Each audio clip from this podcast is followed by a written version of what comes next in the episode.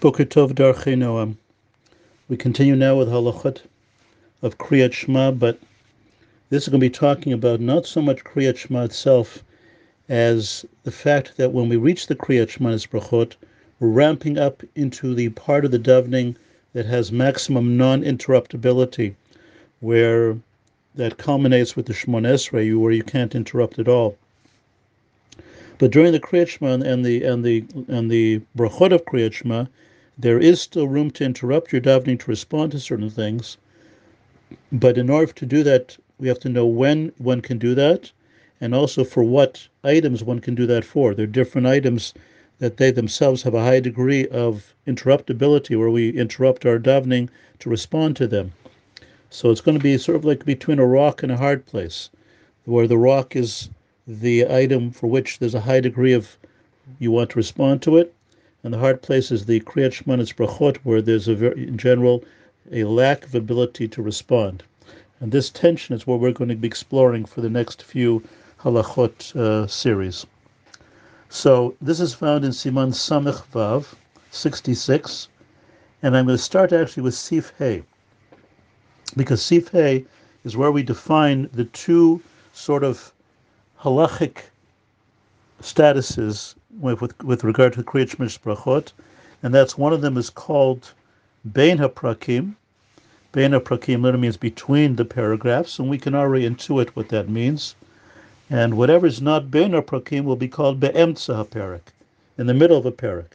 And as you can imagine, the Emtza Perak is less likely to interrupt than if you're Bein HaPrakim, between the different paragraphs.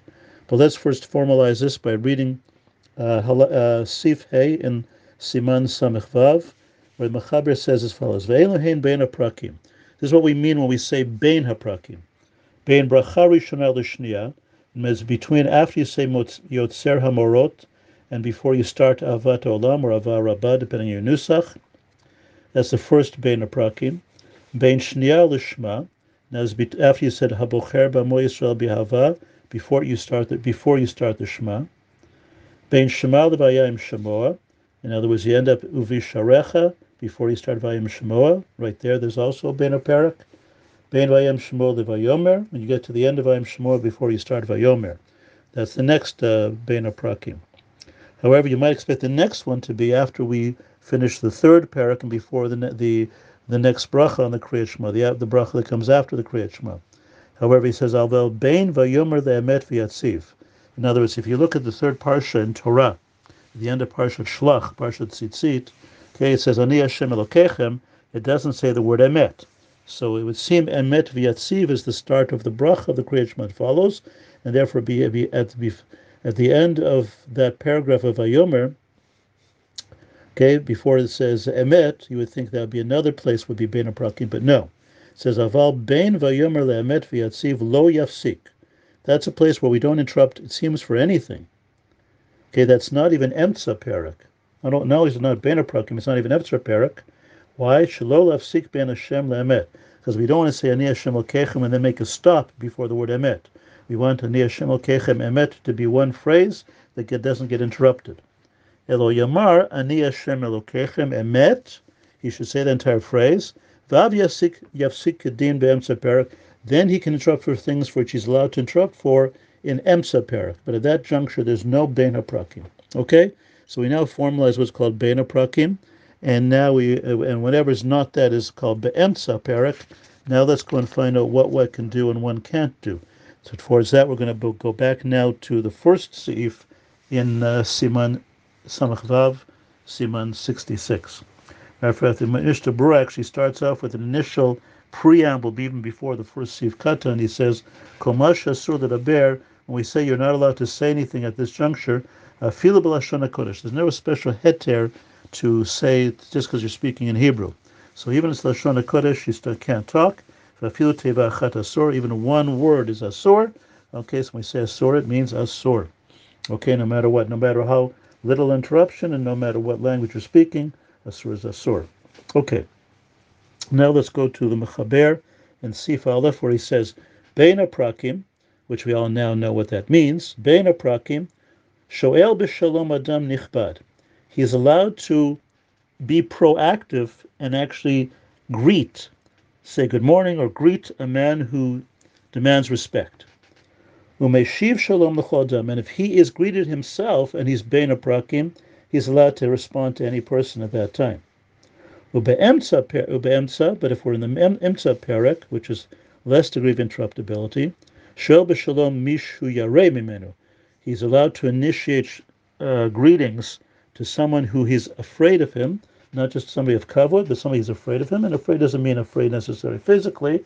He says kagon as per aviv, his father, or rabo, his rav, or mishu gadol mimenu somebody wiser than him, v'kol shekein melech, and all the more so for a king, or anas, or a violent person, V'meshiv shalom la'adam nichbad, and he's allowed to respond if he gets a good morning to by a honored person, then he's allowed to respond to that person, even b'emtza perak. V'afil b'emtza ha'pasuk, he can even interrupt even the middle of a pasuk. Chutz mi pasuk Shema Yisrael Baruch Shem Kol Motel Okay, except for, and even that's except, we don't interrupt at all for anything in the pasuk Shema Yisrael, Shem Elkem Hashem Echad, and Baruch Shem Kol Motel as we've talked about before, because those are the main psukim of taking on all Malchut Shemaim. Shalo Yafsik Behem Klal, he can't respond to anyone at anything for anything for those two psukim. Im lo Unless it's somebody who you feel if you don't talk to them, you don't greet them, or you don't respond to them, they'll kill you. then you're allowed to do so. Okay, but otherwise do not interrupt at all for those two psukim. Let's look at the commentary, the Mishnah Berurah. Beina prakim. Okay, so Mishnah makes a very important okimta. He says as follows: Davka bishop we're talking about where you actually meet this person mimele. Just happened that you greet them or you, or you meet them on your way to your davening. Okay, you didn't plan to meet them. But for you to go out of your way to, to go to his house to greet him before davening. Or go out of your place and dafka to the place of the other person. Litain lo shalom to give him uh, greetings. asur. For you to do that, go out of your way to greet them before davening, that's a sore. Not only Kriyashma, but even before Psuki de Zimra, it's a sur for you to go do that. Why? Kevan Shu Kodam Hatfila, because it's before the Shmonesre. With the idea being, with the Shmonesre is the first thing we do in the morning to greet Hashem.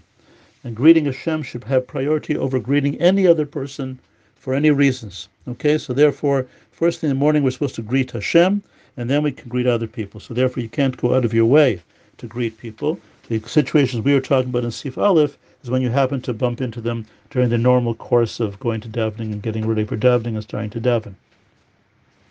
Let's go on to Sif Katan Beit and Mishnah Berurah. Shoel b'shalom, afil b'lashon la'az. You're allowed to, if you're allowed to interrupt, you can interrupt in any language. V'dafka b'panim chadashot shol meshiv shem lo yashiv yavoli de sinah dafka somebody that you don't know him well, then you want to either to uh, be, be proactive or respond because you don't want to create hatred between you and that person.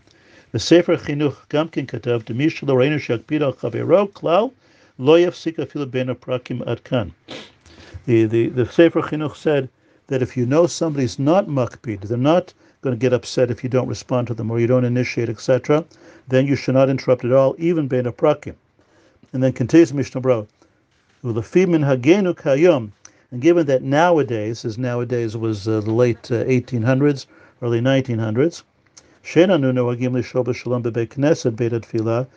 by that time, they no longer greet people to, to, to, greet them in the morning to in Beit Knesset. Obviously, they would greet people otherwise, but not in Beit Knesset. Okay, in, in, in the time of the of the Mechaber, people were very formal, and they would go and greet people in Beit Knesset. And if you didn't answer, it was a very big insult. But all the time, the Chafetz Chaim people were not so makpid, people were not so um, worried about this. Okay, and in our days also, that's not a, as big deal. And therefore, from that point of view, Chalila lishol or lashiv afilu divrei Torah lo ben aprakim lo psuke de zimra. Now, once you start diving psuke zimra in our times, you don't respond to anybody, you don't you don't initiate anybody, because nowadays people are not so into this whole formality of uh, of greeting people first thing. Um, yeah. So let's now go on to um, Sif Beit.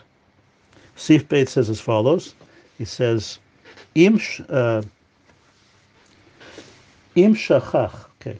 Actually, I think uh, I'll do Sif Beit another day. So I will wish everybody a wonderful day. All the best.